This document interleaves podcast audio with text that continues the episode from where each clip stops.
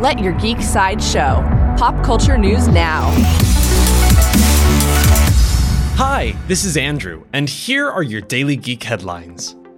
Coming soon from Marvel Studios, Taika Waititi is officially set to direct Thor 4.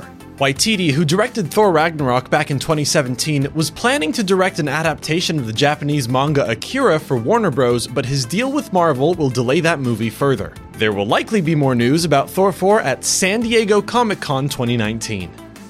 New from Warner Bros.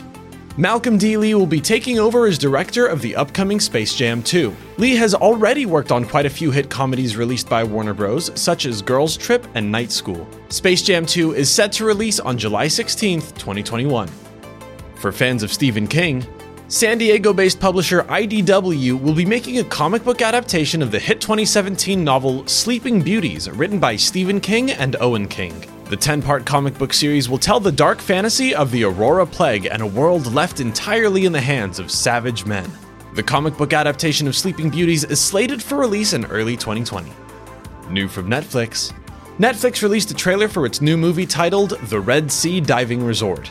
The movie, starring Chris Evans as Ari Levinson, tells the story of a group of international agents using a deserted resort in Sudan to smuggle refugees into Israel. The Red Sea Diving Resort will begin streaming on Netflix on July 31st, 2019. This has been your Daily Geek Headlines Update, presented by Sideshow, where pop culture is our culture. For even more ad free pop culture news and content, visit sideshow.com forward slash geek. Thank you for listening, and don't forget to let your geek side show.